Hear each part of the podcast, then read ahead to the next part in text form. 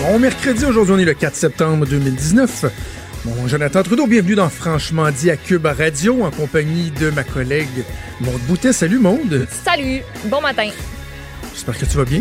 Oui, ça va bien, malgré la pluie. Hein? Il La pluie. peu? C'était capoté. Moi, je pense que j'ai- j'ai eu le pire avec euh, la coupe d'autres euh, gangs de leftos euh, qui étaient sur l'autoroute euh, Papineau ce matin. Salut. Il y avait vraiment... Il pleuvait. Accumulation d'eau sur l'autoroute. C'était c'était pas chic quand même. Un petit peu euh, d'aquasplanage? Euh, quasiment, je vous dirais. Ouais, non, ici non plus à Québec, c'est vraiment pas beau. Il pleut pas mal, mais en même temps, on comprend qu'on se dirige tranquillement, pas vite vers l'automne. Puis on n'a pas à se plaindre hein, avec l'été qu'on a eu. On a eu assez de, de beau temps. Voilà. Le printemps merdique que nous avions eu. Voilà que l'automne euh, se pointe à nos portes. Je euh, terminais le show à Richard en lui disant la blague. Écoute, si t'as besoin de refaire ton patio, là, Simon Jolin Barrette. Oui. Euh, Ta toilette est bouchée, Simon. Jolin Barrette. Ben, sais-tu quoi, Simon Jolin Barrette, justement, il est, il est ici ce matin. Il installe la pancarte du Archambault au coin de la rue. Ah, ouais. Ben oui, ben oui, ils l'ont appelé, voyons. Tu Et là, et là, moi, dans ma grande naïveté, je m'en allais dire, ben oui, mais là, ils vont l'assermenter à Québec tantôt à 10h30, il peut pas être à Montréal en même temps. Non, je m'excuse, si quelqu'un peut faire ça, le don d'ubiquité, oui. c'est Simon Jolin Barrette. Il Voilà. est capable d'être à deux endroits euh, en même temps. Euh, donc, on fait des farces, mais tu sais, Simon Jolin Barrette qui s'impose toujours plus comme étant l'homme fort du gouvernement. Évidemment, il y en a deux. Il y a Geneviève Guilbeault, euh, la vice-première ministre qui travaille euh, très, très fort, qui réussit euh, très bien, une excellente porte-parole. Mais Simon Jolin Barrette, la job tough d'un dernier mois, c'est lui qui l'avait. là. Projet de loi sur l'immigration, projet de loi 21. Juste, pis ça, c'est un aspect que les gens voient un peu moins dans, dans le quotidien, mais d'articuler l'action gouvernementale en chambre à titre de, de- de leader du gouvernement, c'est une job. là. Ouais, C'est toute une job. Imagine, il menait tout ça de front. en faisant un C'est petit impressionnant. jogging entre tout ça. Hum. En faisant du jogging. Du ce qui était bien correct. Ben oui. L'épisode, le Jogging Faut- Gate. Jogging Gate pendant le, le, le baillon au, au mois de juin. Donc, si vous n'êtes pas au courant, euh, ça, s'est, euh, ça a été bruité euh, ce matin d'a- d'abord par euh, le collègue Bernard Drainville, ensuite confirmé par mes euh, collègues de TVA Nouvelles. À 10h30, ça va se passer en quelques minutes. Simon Jolin Barrette qui va être assermenté à nouveau. Oui, il va demeurer leader du gouvernement, mais en plus d'être ministre de l'Immigration, il va désormais être responsable du portefeuille de la francisation et de l'intégration. Trouve ça bien intéressant parce que euh, et- tu sais, on a parlé beaucoup il y a deux semaines, deux semaines et demie qu'on est entré en ondes de la situation du français à Montréal. hein. Euh, mon passage à Montréal qui m'avait frappé, on en a discuté, j'en ai discuté avec Sophie Durocher, avec Richard, j'ai écrit dans le journal là-dessus. Oui. Et, et je, je, loin de moi l'idée de dire que j'ai j'ai parti un débat, mais vraiment, je pense qu'on mettait, quand on en discutait, le doigt sur une problématique qui est de plus en plus présente, qui se fait de plus en plus sentir. Et là, il y a comme une prise de conscience là, qui est en train de s'opérer. Et le gouvernement, la personne qui était en place pour régler ces dossiers-là, pour faire avancer, cheminer ces dossiers-là, c'était Nathalie Roy, la ministre de la Culture et des Communications. Hein? Comme on dit, c'est pas un gros char. Oui. Ben, on lui a retiré, hein? Là, elle va, elle va garder culture et communication. Donc, techniquement, c'est elle qui va demeurer euh, responsable de, de- du dossier euh, d'aide aux médias. Mais on a vu dans ce cas-là aussi que Pierre Fitzgibbon, le ministre de l'Économie, a un rôle prépondérant à jouer là, dans le Ouais. plan d'aide. C'est un peu plus lui qu'on a mis au devant. Nathalie Roy, franchement, c'est plate à dire, c'est le maillon faible du gouvernement. C'est dommage d'avoir des, des, des, des fois, c'est difficile de faire des analyses euh, aussi tranchées parce que, bon, euh, derrière les politiciens, il y a des hommes, il y a des femmes.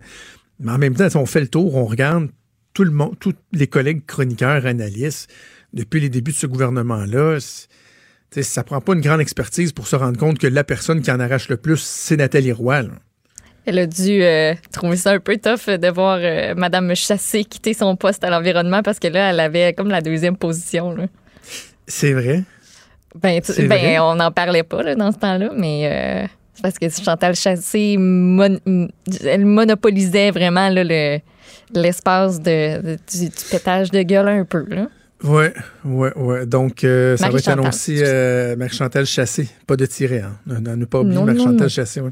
Donc, ça va être annoncé à 10h30, officialisé Simon Jeanin Barrette, qui prend à nouveau du galon. Là, ça, évidemment, les gens vont dire, ah, il y, en a trop, il y en a trop, mais faut pas oublier que le projet de loi 21 est derrière nous. Oui, tu sais, il risque d'avoir des trucs de contestation judiciaire, puis ça va revenir, mais en même temps, tu sais, le milieu qui va être le plus touché par les répercussions de la mise en application de la loi 21, c'est le milieu de l'éducation.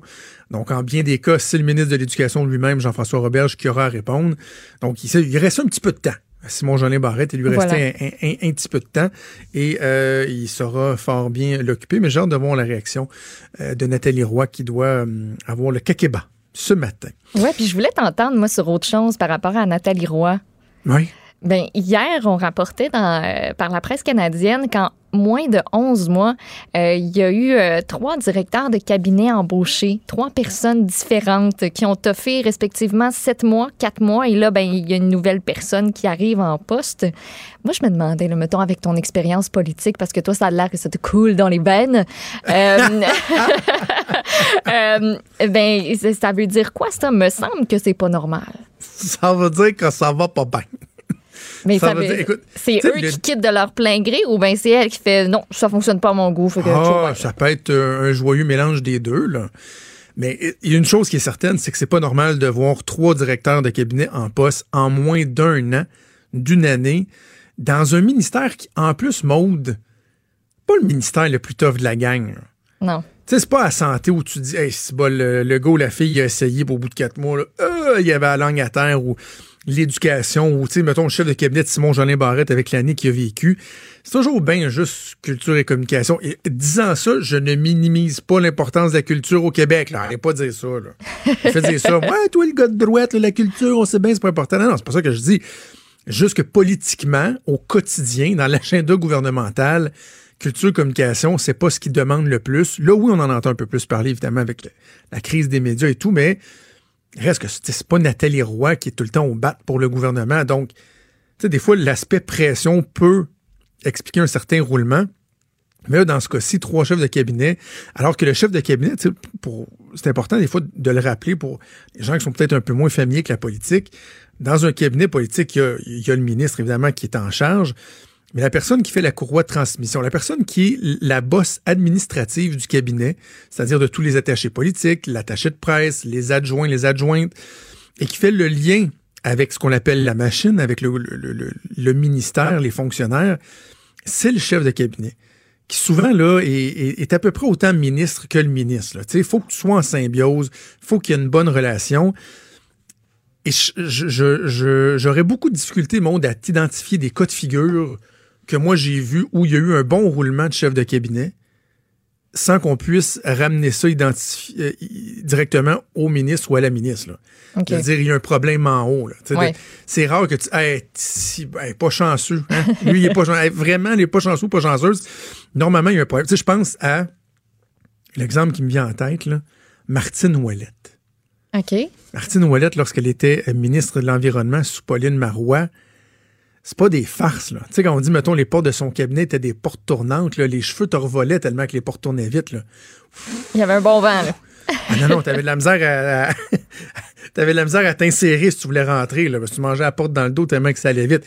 C'était incroyable. Puis elle, c'était autant les chefs de cabinet que le staff politique, que même les sous-ministres. Ça revolait, là, une machine à popcorn, Pop, pop, pop, pop, pop, pop. Tout le monde savait que le problème, c'était Martine Ouellette et ça, ça veut pas dire que des gens comme Mme Moellette, ou là on parle de Nathalie Roy, j'ai plein d'autres noms en tête que j'ai côtoyés. Ça veut pas dire que ces gens-là sont pas compétents. C'est que c'est pas fait, c'est pas donné à tout le monde d'exercer ce, ce métier-là. Et des fois, tout le bagage professionnel que tu vas avoir avec toi, même si tu es riche d'une solide expérience dans le milieu des affaires, ou, il reste qu'il n'y a pas grand-chose qui te prépare à devenir ministre. Non. Tu n'as pas de formation, là ce sont des responsabilités qui sont extrêmement lourdes euh, et c'est pas tout le monde qui est capable de, faire avec ces responsabilités-là. Dans le cas de Nathalie Roy, je pense que c'est difficile. Normalement, tu sais, ça veut pas. Il y, a des gens que tu dis, bah, il y a un certain apprentissage à faire, ils vont réussir euh, à le faire. Dans le cas de Nathalie Roy, je, je pense qu'au moment où il y aura un remèdement ministériel, quand on sait qu'il y a des gens de talent euh, qui sont sur j'aime pas ça dire sur les lignes de côté parce qu'il faudrait pas sous-estimer, négliger le rôle de député. Mais tu sais, qui aimerait ça, qui se sentent prêts à avoir des, fonctions accrues, ben, je pense que Nathalie Roy pourrait peut-être euh, passer dans le tordeur. En tout cas, je, ne serais absolument pas surpris. Alors euh, voilà, ça va se passer. D'autres choses que je veux te parler de politique, mais on pourra peut-être en reparler plus tard. Le Bloc québécois, je t'ai pas parlé encore du slogan du Bloc, hein? Non, tu m'en avais pas parlé. je te dirais ceci, OK? Je te dirais ceci. Mon collègue Mathieu Boccoté, que je respecte énormément, pour de vrai, il n'y a aucun euh, sarcasme quand je dis ça. Euh, ça veut pas dire que je suis pas souvent en désaccord avec lui. Publie un texte dans le journal, une chronique qui s'appelle Bloc, un slogan à assumer. Il faut rappeler que le slogan, c'est Le Québec, c'est nous. Le Québec, c'est nous. Et Mathieu dit, entre autres, je, cite un ou deux passages, là, euh, alors que les autres partis fédéraux représentent le Canada au Québec et seront toujours prêts à sacrifier les intérêts du Québec au nom des intérêts supérieurs de la Fédération. Le Bloc n'entend servir que la nation québécoise. Je, je, répète, là, les autres partis seront toujours prêts à sacrifier les intérêts du Québec au nom des intérêts supérieurs de la Fédération. Hein? Là, il dit, les Québécois l'oublient trop souvent. Nous sommes en conflit avec le Canada anglais. Dès que nous rappelons que nous sommes un peuple, on nous accuse de suprémacisme ethnique.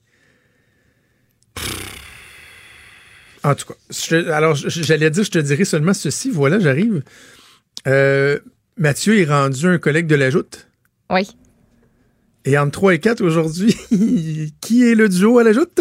Ah ben, ça a l'air que c'est toi. Mathieu et moi.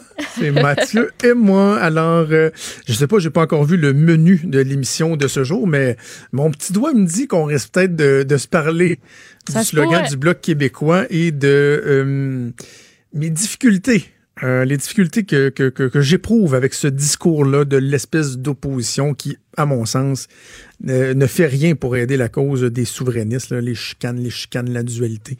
Certainement pas comme ça qu'on va raviver le sentiment euh, souverainiste, la ferveur souverainiste au Québec. Et on a un gros show Juste vous dire tout de suite, au retour de la pause, on va parler à Jean-Luc Mongrain concernant le, délai euh, du grand, grand journaliste Pierre Nadeau.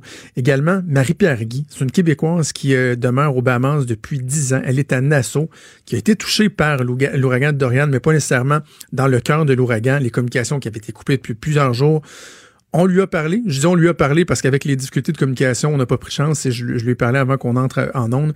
On va écouter ça euh, un peu plus tard. Mais tout de suite, au retour, Jean-Luc Mongrain qui va être avec nous.